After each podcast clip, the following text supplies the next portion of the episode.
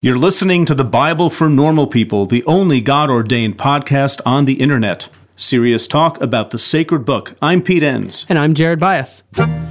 Welcome to this episode of the Bible for Normal People. Before we get started, we want to just share something exciting we've been cooking up because, you know, sometimes we want to just take a deeper dive on some of these things. So, Pete, why don't you uh, tell us a little bit about it? Right. Well, this fall in September, we are launching a live course, a four week live course on what is God like, which is sort of a big question that people of faith are asking really all the time. And of course, we say, well, let's go to the Bible and find out. Well, that's just it. The Bible is diverse, it's ambiguous it's very ancient. It's a bit messy, but we're going to look at some passages in the Bible that really help us understand something of what God is like. So, if this sounds interesting to you, it's something that it you, yeah. If, it, if this sounds interesting, if you're listening to this podcast and that doesn't sound interesting, your wires are getting crossed. Exactly, for sure. Yes, yeah. but just go to the BibleForNormalPeople.com front slash course, and you can get more information about it. Learn. Don't take our word for it. Learn more about it read up on it. And, right. And if it is interesting and you want to sign up, then do.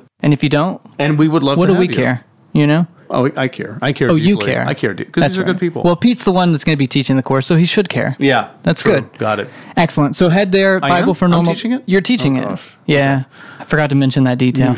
the Bible for Normal People.com front slash course. We hope to see you there. Now, for today's podcast, our topic is when and why the Bible was written. And our guest is Bill Schniedewind, who is a professor of biblical studies and Northwest Semitic languages at UCLA, and that's just a fancy way of saying languages around the Old Testament period, the languages other people spoke.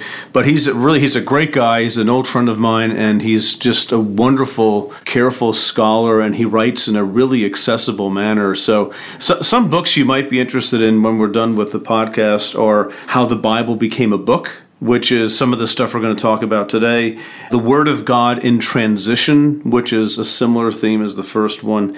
And then another one, The Social History of Hebrew, which sounds pretty geeky because it probably is, but all languages and all cultures have a social context, and you can't get away from those things. Yeah, so it was a, a fascinating conversation talking about why and when. I, what I appreciated is he resisted the simple answers and he just showed how rich of a topic this is, how multifaceted, how we can't ask when it was written without asking why it was written, and those go hand in hand. And just a really brilliant guy. I mean, he's he's name dropping all kinds of pharaohs and kings and yeah. time periods, and smart guy. It's his day job, you know. That's what he does. But you know, the, the question of who wrote the Bible, which is sort of more of a modern kind of question to ask who wrote the Bible. But for, for Bill and for, for most of biblical scholarship, the who is a very difficult thing to answer. But you can put pieces together about when something was written and then why, the circumstances around which they were written. And that's just, it's a fascinating idea to think about how there wasn't a Bible at the beginning, and, it, and the, these written stories, they developed for reasons, some of which are, you know, you'll pick up from, from the podcast, some of which are political reasons and and having to do with nations and empires and things like that. Well, so this is one of the first times, not the first, but one of the first times we're delving into this topic of kind of where did the Bible come from, and I'm sure it won't be the last time we talk Absolutely about this. Absolutely not. All right, let's get into it. Ancient Israel was fundamentally an oral culture. All the Israelites, how are they going to learn the wondrous deeds of God? They're not going to learn it by reading text. They're going to learn it through stories. How do all the people learn about God? And they le- fundamentally learn about God through oral tradition, through fathers and mothers telling stories to their sons and daughters. You tell the stories of God's deeds. You don't read the stories of God's deeds. Well, welcome, Bill. Thanks for being on the podcast. It's great to be here. It's nice to be chatting with you and Pete. Excellent. So, Pete, what are we going to talk about today? What do you want to talk the about? The weather in Los Angeles. How's the weather, Bill? It's 75 and sunny and has been for pretty much as long as I can remember. Past 40 years. Okay, enough of that. We're not going to talk about that anymore because yeah. it's been raining here for like a month straight. So, We're living in the on Amazon to something else. Okay, listen, here, Bill, here, here's the, the question for today. And I, I think maybe you would agree it's sort of been the question generally of biblical scholarship of the whole modern period, which is when was the Bible written and why was it written? And what is Bible anyway? And all those kinds of questions. And it's, and it's a question that I get an awful lot from people who are discovering sort of new ways of thinking about this Bible that they were raised with. And they're realizing just from reading it that it's a lot more complicated than they were led on to believe. So, I mean, have you in yourself, have you had any sort of a movement in your life, a transition from like certain ways of thinking about the Bible to moving to other ways of thinking, or as has always been sort of a natural thing for you? Um, I didn't really grow up in a conservative religious tradition so that I was taught to think, oh, this is the way you have to think about the Bible. I came to religious faith late in high school and went to college, and I didn't go to a con- really conservative school. I went to a Quaker school. So I didn't really have like these dogmatic things that I had to think about. So I didn't have this major transition. I kind of realized that people were going through these transitions when I encountered other students yeah, so so you didn't really have that transition, but you were always interested in the Bible, I guess, and and you've done a lot of thinking about like these questions that are before us, like you know when was the Bible written and why. So maybe we can start with that first question: When was it written? And maybe that's even a bad question. I mean, I like the question, you know, when was the Bible written? But of course, it's really intertwined with why it was written. Okay. I mean, one of the things that I have been deeply impressed upon is you know, a lot of my studies are in Israel, doing archaeology, uh, reading inscriptions, getting to know the people. As one of my teachers used to say, you know, reading the Bible with my feet on the ground and thinking very practically about the the Bible as scripture and as a book. And the more I started reading the Bible and, and studying the historical backgrounds, the more I realized that, you know, writing was not a natural thing to the ancient Israelites. It's not like every guy on the street had a Bible and he was reading his Bible. I mean, writing was an unusual thing, it was an expensive thing in uh, ancient cultures. Writing was mostly done by elites in the culture. And so ancient Israel, King David, for example, right? He's a shepherd, right? You know, how much, how much do shepherds, you know, read and write, uh, generally speaking?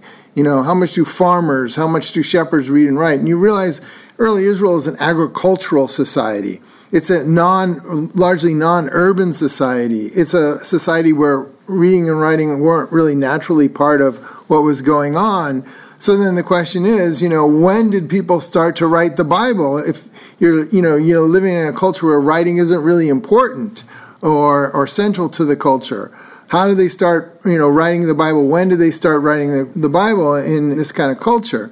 So these are the kind of questions that sort of uh, consumed me over the last couple decades as a scholar. It's it's pretty clear that you know when the Israelites are wandering in the wilderness, you know they're not wandering around carrying a bunch of books and every night uh, taking out the scrolls and, and, and reading them over the campfire.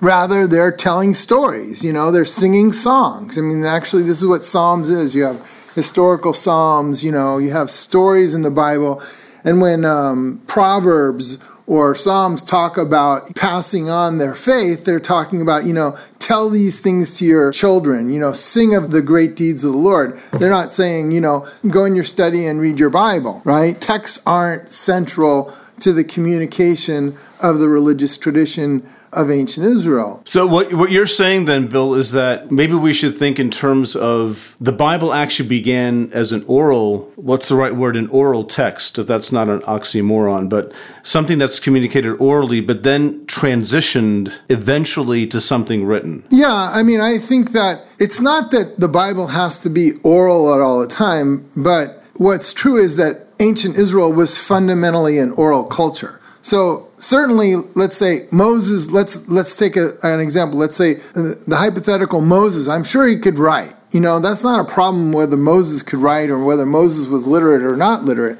The problem is that all the Israelites, how are they going to learn, you know, the wondrous deeds of God? They're not going to learn it by reading text. They're going to learn it through stories. So, in the same thing, we could go to the period of like David and Solomon. David and Solomon have scribes. They're writing it's not a question of whether there's writing and writing exists. It's a question of how do all the people learn about God? And they le- fundamentally learn about God through oral tradition, through fathers and mothers telling stories to their sons and daughters.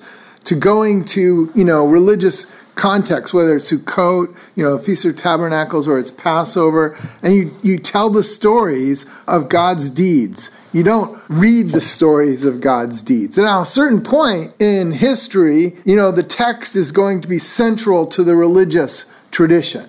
But that's a development that comes later, and I would say it's an uneasy development in terms of the uh, tradition. There's always a, a tension between the oral teacher and the telling of the gospel, in the, even in the New Testament, and the written text as two different ways of conveying authority. Right you, you mentioned, Bill, some of these transitions that would have happened. We're going from oral more to written and these sorts of things.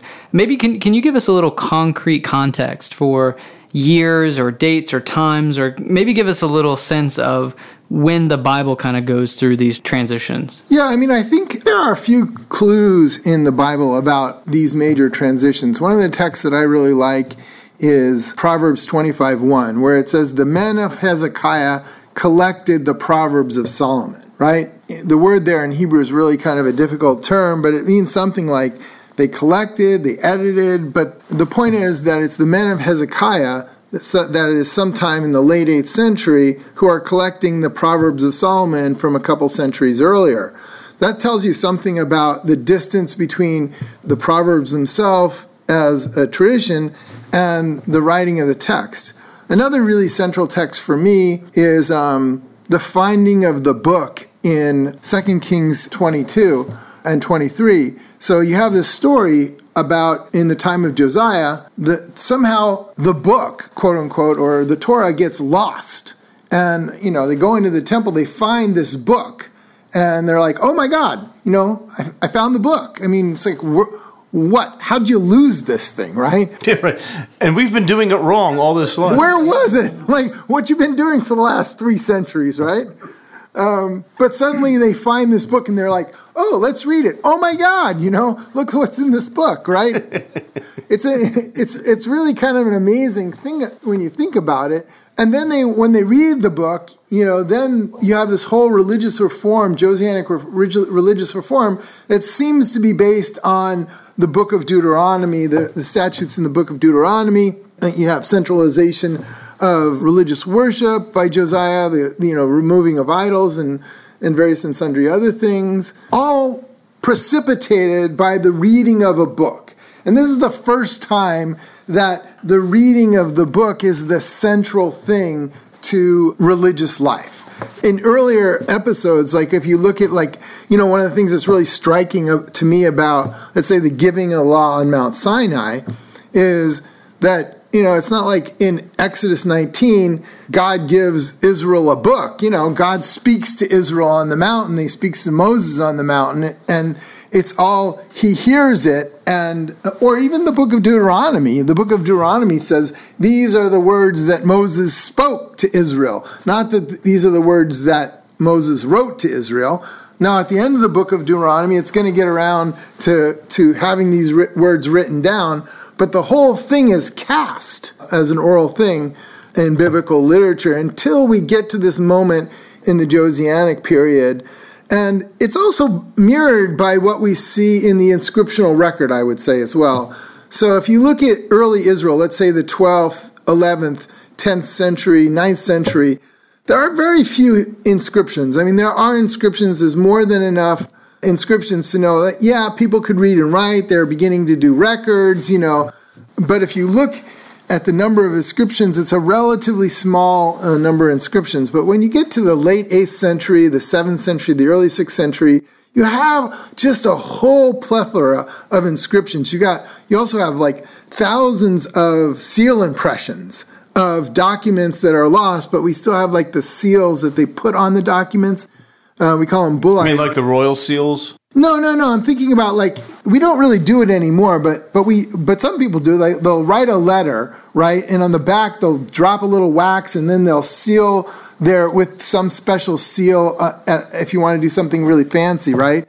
But in antiquity, you know, you would sign a document and you would have your own seal and you would take you would have clay and you would, you know, seal the document with this little clay uh, impression with your seal in it. And you know, just recently the, in in the news there were, was the so-called seal of Isaiah the prophet, but also a seal of King Hezekiah. But there are lots and lots and lots and lots of these seals that have been that have been published. Unfortunately, all the documents get burned up. So if they you know destroy the city of Jerusalem, you know you have an archive of you know a hundred seals, let's say for example and the, the impressions are, are all there. They get burned and, and essentially hardened in the fire, and of course, all the documents get burned. They, they become, you know, the kindling for the fire, and so we don't have all the the documents. And you know, unfortunately for ancient Israel, a lot of the really great documents, important documents, were probably written on parchment, um, that is leather, you know, uh, treated leather or or uh, papyrus and uh, very few of the documents were written in uh, in things that are non-perishable materials. But we do have them, you know. So, like at a place like Arad, the city of Arad, about 20, 25 miles south of Jerusalem, they found over hundred of what we call ostraca. They're like pottery shards, and for just writing letters and receipts and things like that. At a city called Lachish, you know, we found in the gate area a bunch of letters, including some letters that uh, there's a letter called the Letter of the Literate Soldier, which is really one of my favorites of that uh, corpus of letters because it's a letter written from a senior officer to a junior officer, and the junior officer receives the letter, and apparently the senior officer had accused him of not being able to read and write. And he said, you know, told him to go get a scribe. And the junior officer writes back and says, I'm cut to the heart at this notion that I can't read you know, nobody ever called a scribe for me. I've never needed a scribe. When was this written, Bill? This was written around 600 BCE. Okay. So it's, you know, written at the very end of the Judean monarchy when writing is flourishing. And the interesting thing about the letter is that it shows that literacy is spreading to various classes of society. So this is a junior officer in the army and he's offended, right, by the idea that he can't read and write, which is really a remarkable transition in, in, society. It tells you that now reading and writing has become a value in the society. And that's a, a really critical transition for the Bible becoming or biblical text becoming authoritative, right? And and that sounds like it happened it happened rather quickly. Is that right? Like within hundred years or two hundred years, you go from not many people being able to read and write to this kind of wildfire spreading of literacy to different classes and different people. Would that be fair to say? Yeah, it is a relatively short period of time. It probably begins in the late 8th century BC. That's Hezekiah you mentioned yeah, before, this is right? in uh, King Hezekiah's With Proverbs time. 25. So what's happening? Like what this is getting to the why question, right? So what why? what what's going on? Yeah, there are a variety of things that are going on. I mean, this is the beginning of the rise of the Assyrian Empire. You know, we know Tiglath-Pileser comes, you know, the king of Assyria comes and destroys the northern kingdom, uh, and then, uh, or for, makes the first of the campaigns and exiles of the northern kingdom, and then probably Shalmaneser comes and, and destroys the rest of the northern kingdom by 722, 721 BC. But in general, when archaeologists look around what's going on uh, the Near East under the, in the rise of the Assyrian empires, you have the creation of this first really great empire, and throughout the empire, this empire creates things like globalization and urbanization. So people move out of small villages. They don't want to live in an unwalled village, right? The empire needs tribute. They need, you know, goods and services. So part of that, what uh, urbanization creates is more of a stratification of, of, of, society. Writing becomes much more important in the uh, administration of the empire, right? It's no longer kind of a local thing. And then you see this reflected in Judah uh, on a local level. So Pete, you were giving one of the examples of the royal seal impressions. These are these seal impressions we find on, on these large storage jars. We find hundreds of them throughout Judah, and they all say Lamelech, which means belonging to the king, and it has a nice uh, either two or four winged emblem, a royal emblem. And then it has the names of four different cities in Judah that seem to be the administrative centers for this. And what it shows you is, you know, you've got a government bureaucracy. And critical to this development of government bureaucracy is writing. Writing is a really important thing to this. And actually, you know, the phenomena of, of writing in libraries is a general Near Eastern concept that's happening. So One of the most famous libraries of the ancient world, of course, is the Library of Ashurbanipal, which actually was started King Ashurbanipal in Assyria in Nineveh, but that was actually founded by Sennacherib in the late 8th century. And we also know in a much more sketchy way that in Egypt at the same time, Pharaoh Shabaka is also collecting writings, traditional writings of early Egypt into our sort of a royal archive. So you have this sort of general tradition in the ancient Near East of creating libraries. And Hezekiah, the, pro, uh, the verse in uh, Proverbs 21 of Hezekiah doing this, it also sort of fits into that situation. So you have this perfect kind of confluence of various different things that are going on in the late century, 8th century that are elevating the role of writing as an element in society. You have the emergence of an empire you have globalization, you've got urbanization, stratification of society, and writing becomes a much more significant part of what's going on, on in society at, at, this time in the late 8th century.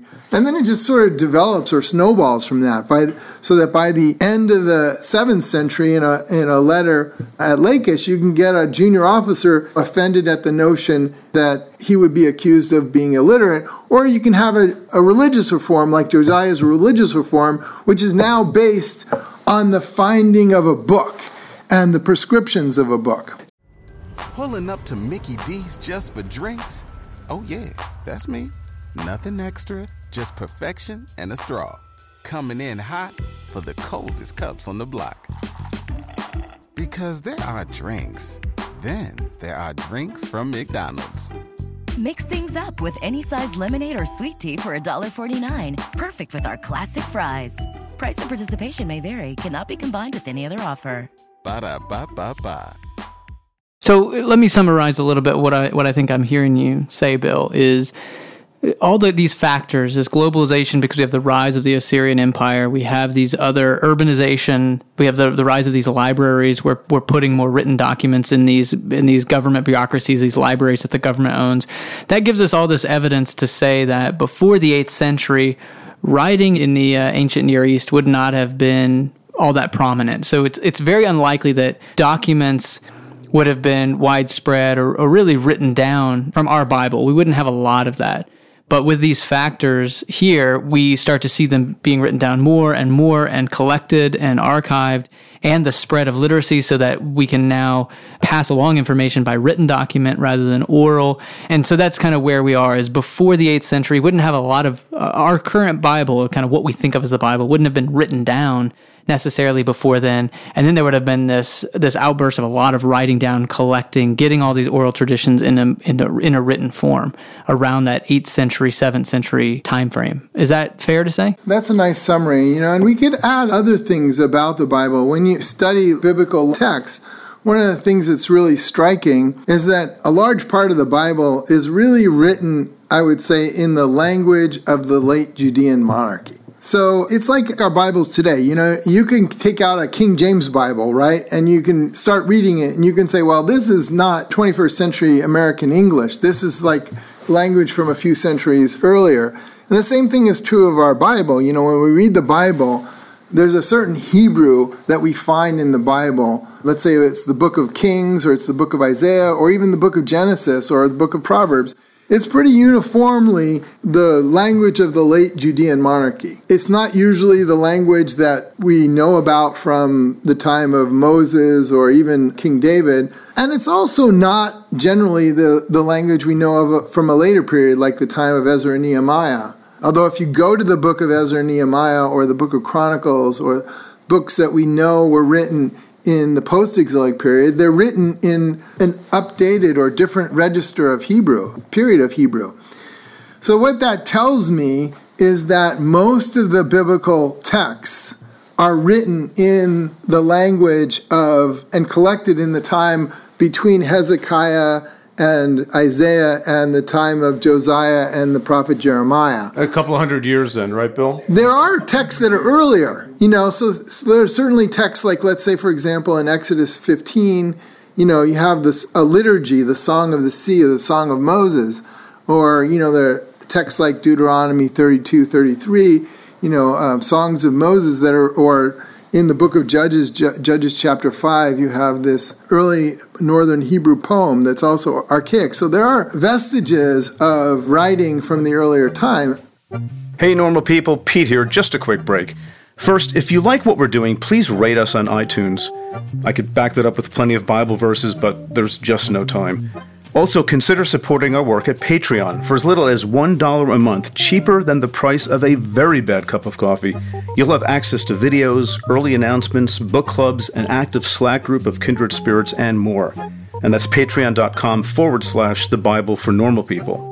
Finally, a huge thanks to our producers group at Patreon. They get on calls with us and give us great feedback.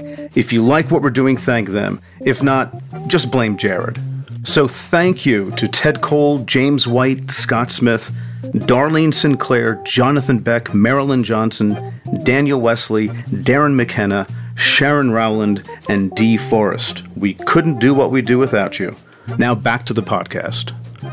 Well, Bill, let me. How early? I mean, you you just mentioned a bunch of texts that biblical scholars typically think are quote early texts. How early are we talking about? Which sort of gets into a question I wanted to ask you of how old is Hebrew? Because that sort of would delimit when the Bible was written. Yeah, so I mean, this is a really tough question because we're dating things in a relative manner. But I mean, I would date these early biblical texts between the 12th and the 10th century BCE. So before David. Yeah, so so before David or up until the time of David. And the, the great thing about liturgy is that it tends to preserve, you know, archaic forms. If you have a poem, right? You know you just can't change the poem. If you if there's something you say you know in uh, various religious contexts, whether it's you know for a church service or a synagogue service, you have to use the forms, and those forms will be very conservative. So those poems are like Exodus 15 and Judges 5, right? And a few other texts. But the books of Kings are written in a different style or form of Hebrew. They're written in a different style or form of Hebrew, and and that Hebrew largely, uh, essentially dates to the late Judean monarchy. So the like, let's say the seventh generally the 7th century BC, early 6th century BC, that time period. It parallels really nicely with the inscriptional evidence in terms of the Hebrew and the inscriptional evidence that we have from, from that time period. And by inscriptional, Bill, you mean texts outside of the Bible written on stone or clay or Yeah, written like on stone. Usually, I mean, most of it's written on clay. Most of the examples are ostraca, that is, these potsherds, and they're written with ink on potsherds. Most of it's really mundane, kind of occasionally, you know, a lot of receipts and things like that, but sometimes letters.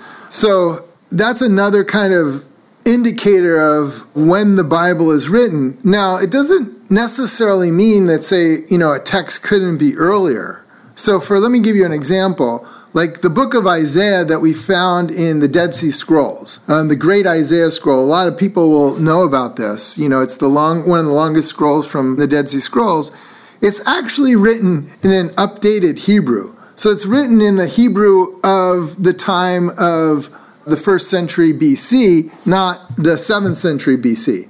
The Masoretic text of the book of Isaiah, of course, is written in something that is more akin to the 7th century BC. So you can take a book like the book of Isaiah in the Dead Sea Scrolls and update it to a later register. Just like you can take the Bible, you can take your King James Bible and do a retranslation and have the New King James, right? But the point is here that I can tell the difference between the New King James and the Old King James, right?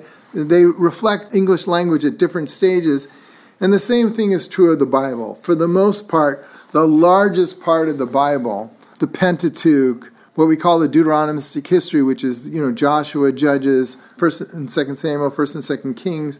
This is all written in the Hebrew of the late Judean monarchy of the seventh century BC. The prophetic books, you know Isaiah, Jeremiah, Micah, Hosea. This is all written in language that's typical of the late 8th to 7th century BC. Actually, one, in one way, it kind of undoes, I would say, the language argument really undoes one of, I would call the problems of Pentateuchal criticism in the in scholarship. That is to say, the so-called priestly document, right, which is the essentially it's like especially the books of Leviticus and Numbers in the in the Hebrew Bible. Scholars have often thought, following Wellhausen, Julius Wellhausen that this was a text that dated to the post-exilic period, that it was the sort of the latest uh, example. So of, of the Bible, of the development of the Pentateuch. But when you look at the priestly documents in the Bible, they're all written in pre-exilic Hebrew. They're all written in the language of the, you know, late 8th and 7th century BC. They're not written in the language of Ezra and Nehemiah, like they're not written in Hebrew of the 4th century BC that we would expect.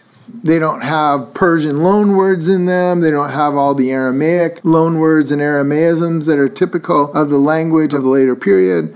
So for me, there are parts of the Bible then uh, that have to be much earlier than, let's say, critical scholarship of the last generation, and even especially some European critical scholarship would date them. I mean, I just think there's just absolutely no way to date these things to, uh, to that late a period. So that what it really means for me is that there's a flourishing of the Bible and biblical literature in the late 8th century and 7th century BC that involves collecting old literature and maybe updating some of it, writing new literature, and the elevation of this literature as being important for uh, culture in general. Now, if I'm right, and there really is this major resistance to uh, or or change in the culture, right, from a, a largely oral culture to a, a culture where texts are more important, then there should be resistance to this, right? And I would say one of the great examples of this is a passage I absolutely love from the book of Jeremiah, chapter 8, verses 7 through 9. You know, and to, to paraphrase, in uh, verse 7, it says, you know, the birds, they know their customs, but my people don't know the custom of the Lord. And then verse 8 says, because the lying pen of the scribes has turned the Torah, or the law, into a lie. It's a really strange verse, right? Somehow, Torah, which in Hebrew means teaching, which we usually translate as law because of the Greek uh, translation of the Hebrew word Torah as nomos, because the lying pen of the scribes turned the Torah into a lie. And then the next verse, verse 9, says, The wise shall be put to shame because they rejected the Devar Adonai, which in Hebrew means the word of God. Uh, the expression the word of God or the word of the Lord in the Old Testament or the Hebrew Bible is an expression that only really applies to the prophetic word. So the word of the Lord came to the prophet Isaiah and he said such and such, right? Or the word of, as fulfilled according to the word of the Lord to the prophet Jeremiah and so on and so forth. Whenever you find the expression the word of the Lord, thus says the Lord, right? It's God's speech. So you get bookend in, in Jeremiah chapter 8, verses 7 through 9. On the one hand, this notion of Israel rejecting custom or tradition, and on the other hand, Israel rejecting the Devar Adonai, the, the word of the Lord, or the word of God. And then in the middle, you get the explanation of how they did that. Jeremiah says they turned the Torah, they turned teaching. The Hebrew word Torah really means teaching. They turned teaching the lying pen of the scribe turned teaching into a text. So I think in Jeremiah, there's another passage in Jeremiah chapter 3 where Jeremiah critiques the religious reforms of uh, Josiah because he says they're not genuine. And of course, the religious reforms of Jeremiah were based on the reading of a book and the reaction to a book. So I actually think that in, in Jeremiah, the prophet and the prophetic voice are some ways reacting to it being challenged by the rise of scripture as an authority in uh, society. So rather than teaching and Torah and oral tradition, suddenly the text is going to have a rising authority. And there's this kind of uneasy tension with this transition in the society between the authority of the teacher, the authority of oral tradition, the authority of your mom and your dad telling you stories, and the authority of a text being central to the religious tradition. That's fascinating. So, would you say then, given that text in Jeremiah, would that been indicative of perhaps the sense that what was authoritative was the oral tradition and that this written tradition is somehow corrupting the the more pure Devar Adonai or the, the word of the Lord, at least in the prophetic instances. Would that be? Yeah, I mean, uh, the point is that it's not a straight and easy transition, you know, and you're right. going to have this long arc of a tradition. You could say that it finally ends when Martin Luther in the Christian tradition says sola scriptura, right? That's the, the, the end of it, right? When, you know, scripture alone. But you see it in the New Testament too, in, in a variety of different ways in Christian tradition. You see it in different Jewish groups of the Second Temple period, the Essenes and the Dead Sea Scrolls, probably on one hand, with the emphasis on reading and study of texts the Sadducees also probably on one end with the emphasis on the Torah or the Pentateuch as being authoritative. And then on the other hand, you had the Pharisees who believed in the primacy of the oral tradition. They didn't reject the text, but the oral tradition was much more central. In early Christianity, you find like Paul, for example, talking about the letter kills, but the, the spirit gives life, right? So you got this viva vox, you know, the living voice being uh, important. Or in the New Testament, you have this notion of the gospel, right? The gospel isn't a text that you read, but it's the thing you, that you essentially share uh, and preach. And you have it, ironically, in, let's say, the, the Gospel of John, because, you know, the Gospel of John begins with, in the beginning was the Word, the Word was with God, the Word was God. The Word is this person, not a text. And then the book of John sort of ends by, in some ways, undermining itself by saying, you know, if everything that Jesus did were written down, then um, there wouldn't be books to contain it. In other words, I've written you a book, but you know, it's just a fragment of you know the living word uh, of God who I'm trying to communicate about. Those texts in the New Testament are some of the reflection of some of the continuing kind of dialogue that was going on in early Christianity, more, more generally in early Judaism, among different Jewish groups about the authority of the text in the community versus the authority of oral tradition, of the teacher, of custom. And that dialogue or tension exists over a long period of time. Yeah, I mean, it's it's in the Bible itself, which I think is a Bible fascinating itself, point to bring out. Not not just Deuteronomy, but you know the reading of Torah in the post-exilic period in Nehemiah. It's it's being read, right? Word. The JCPenney Friends and Family Sale is back. And this week, we're passing the savings on to you. Use your extra 30% off coupon to prep your home and style your family for Easter. That's extra savings on top of our great low prices. Plus, share your coupon with everyone you know and love. It's always better when we save together. JCPenney. Make everybody count. Offer valid 311 through 317. Exclusions apply. See store or jcp.com for details. And, yeah, no, I mean, uh, th- that's a great example. So in Nehemiah chapter 8, you have this fantastic story, I would say, of the elevation of the text. Um, because it's a very elaborate reading ceremony. You, I mean, you have a reading ceremony kind of like it in the passage in Josiah, but in in Nehemiah, it really elevates. They build a platform for them to go, and then they go up in this kind of very long description. They go up there, they open the scroll, they read it to everyone, they sit there for hours on end listening to the Torah being read with explanation. So you have in that passage, I think, an attempt to elevate the significance of, uh, of the text in the Bible. And, and I would say, in terms of the biblical arc in the Old Testament, that's kind of the end point of the biblical arc it also brings us to sort of what I would call one of the other really interesting questions. You know, first the, the first question I kind of asked, you know, when I started doing this stuff is is like why was the Bible written at all? I mean, you have an oral culture. There's really no reason for them to you know, for people to read and write, and apart from a few scribes in the palace or the temple, text shouldn't be important. But you have transitions in the culture where writing does become important. But then the question is, why should it become scripture? So writing is important for the empire, right? You know, or writing is important for administration or government. Why should it become important for religion? And that's a secondary transition in the Bible. Do you have an answer for that? I've been working on an answer. I think there are certain kinds of things that are really interesting in, in Scripture. One of the things is in the book of Deuteronomy, for example, they use the, the form of a treaty, a Neo Assyrian treaty, right, that ends with blessings and curses. Now, the, the important thing about that is a treaty in a Neo Assyrian context was something that was written.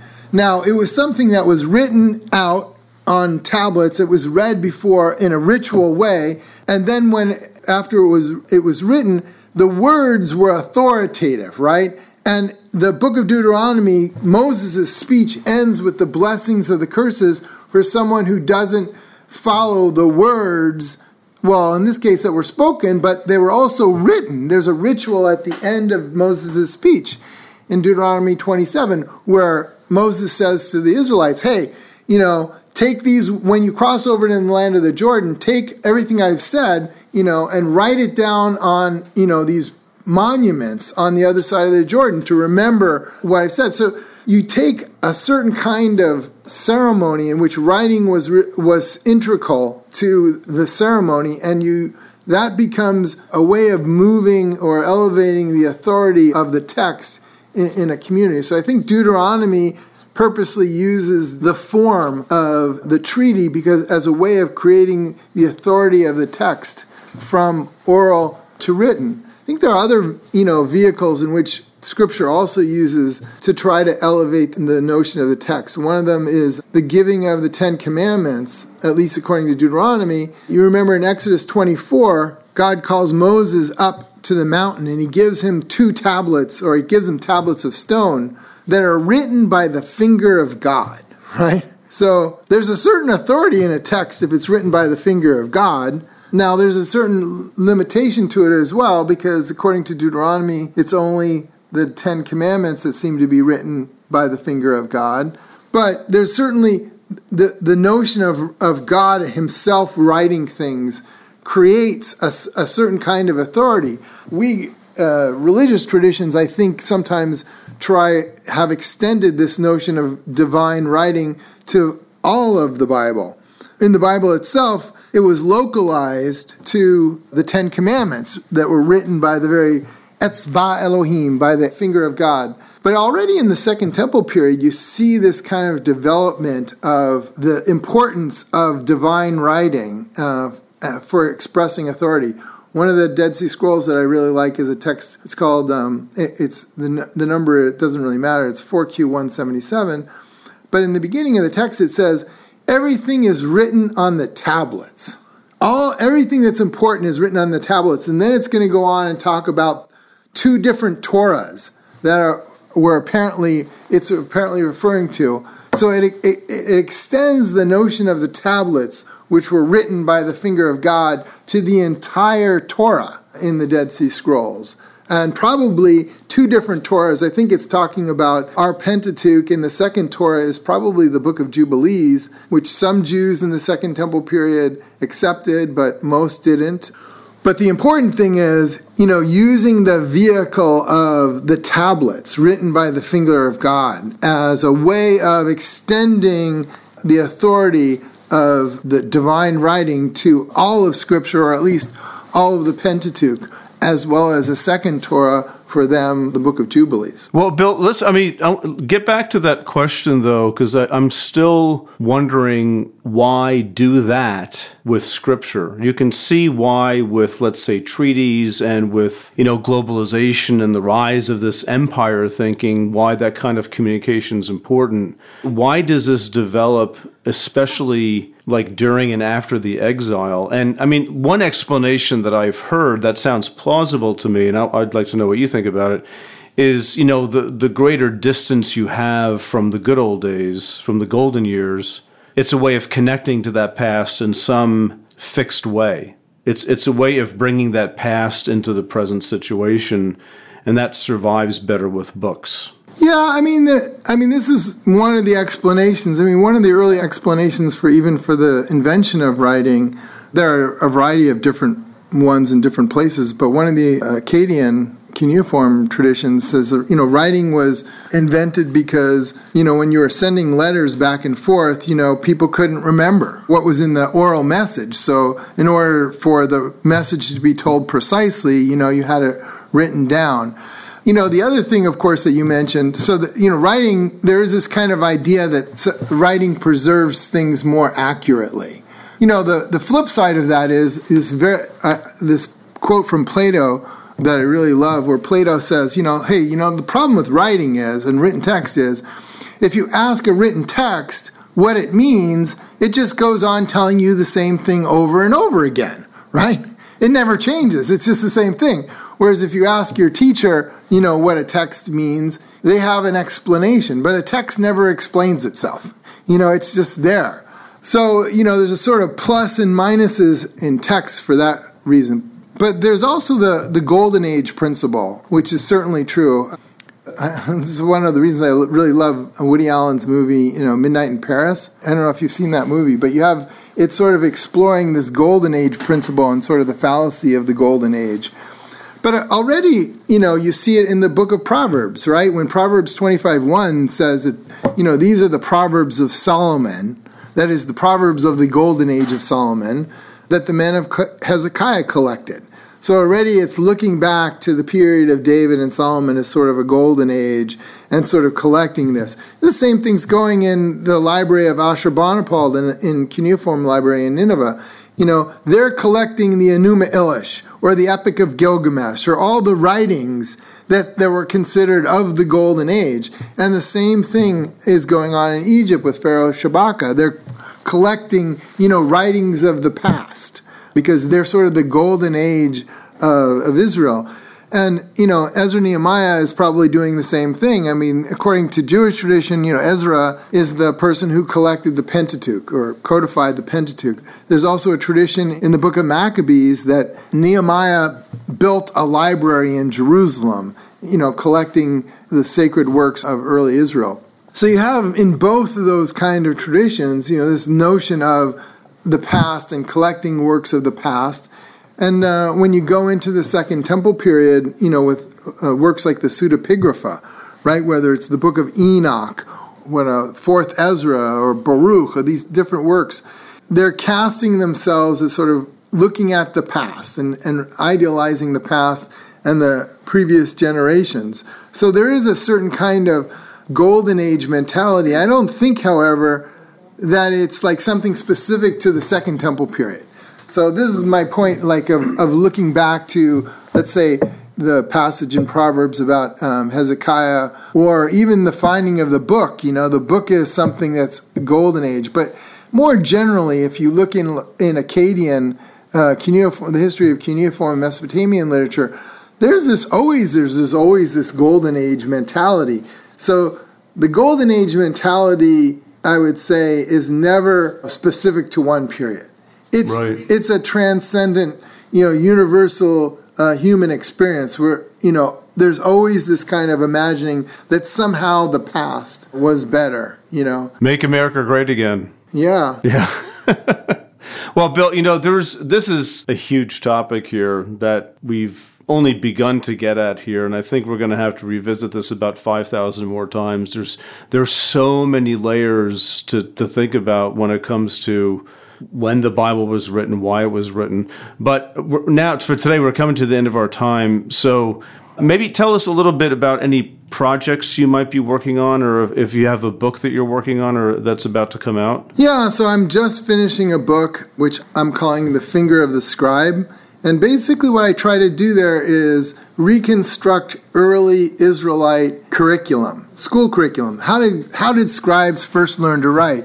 And what I've discovered is that curriculum is very, very conservative, and it emerged at the end of the late Bronze Age in the early Iron Age in Israel. So around 1300, 1200 1300, 12, you know, 13th century, 12th century is when Israelite curriculum you know the scribes started developing and and and then it was pretty conservative. And once you sort of reconstruct some of the aspects of that curriculum, you can actually look at the Bible and see how education, what the real bonus of this, I hope, will be that when you can see how they learned how to write and what, what they studied in school, you can see how their training influenced their writing of the Bible. They were basically taking their education and they were adapting it, right? So that's what we do. We learn how to read and write, and then we take the things that we learn and we adapt it and implement it into the writing. So it's looking at some of the human aspects of how education influenced the writing of scripture. You know, one of the easy examples that scholars know about, and there are lots and lots more, is just learning to write letters. You know, the very, very basic thing that uh, scribes did was they learned to write letters. And of course, letter writing is the foundation of the, the genre of prophecy in the, in the Bible. So, thus says the Lord is an adaptation of the, the genre of letter writing uh, in, in the Bible. Yeah. So, is this are you? Uh, is this a book that you're working on now? This is a book that I've just completed the, the draft of. Oh, good. When do you think it will be out? So it should be out next year. And who's it with? It's going to be with Oxford University Press. Cool. You've written with them before. I have. Yes. Good. So, all right, Bill. Well, listen, it's been great having you here. And like I said, this is just scratching the surface, but maybe we can have a chance to revisit some of these themes in the future. Sounds great. I'd love to come and talk about the next book. Yeah, absolutely. All right, Bill. Well, thanks for being with us. All right. Thanks, Bill. Thanks for having me. Thanks everyone for joining us for this episode of The Bible for Normal People. Just wanted to remind everyone please check out the website thebiblefornormalpeople.com where you can find content and uh, yeah, lots of good stuff going on there. Join the comments section. We it's actually pretty clean. You moderate that pretty well. I do. That's yeah. good. And lots of content. We don't moderate Pete's writing as much. No, so we should. Somebody has to. Who knows where that's I need adult go. supervision. Yeah. All right. Well, thank you so much for joining us. We'll see you next time. See ya.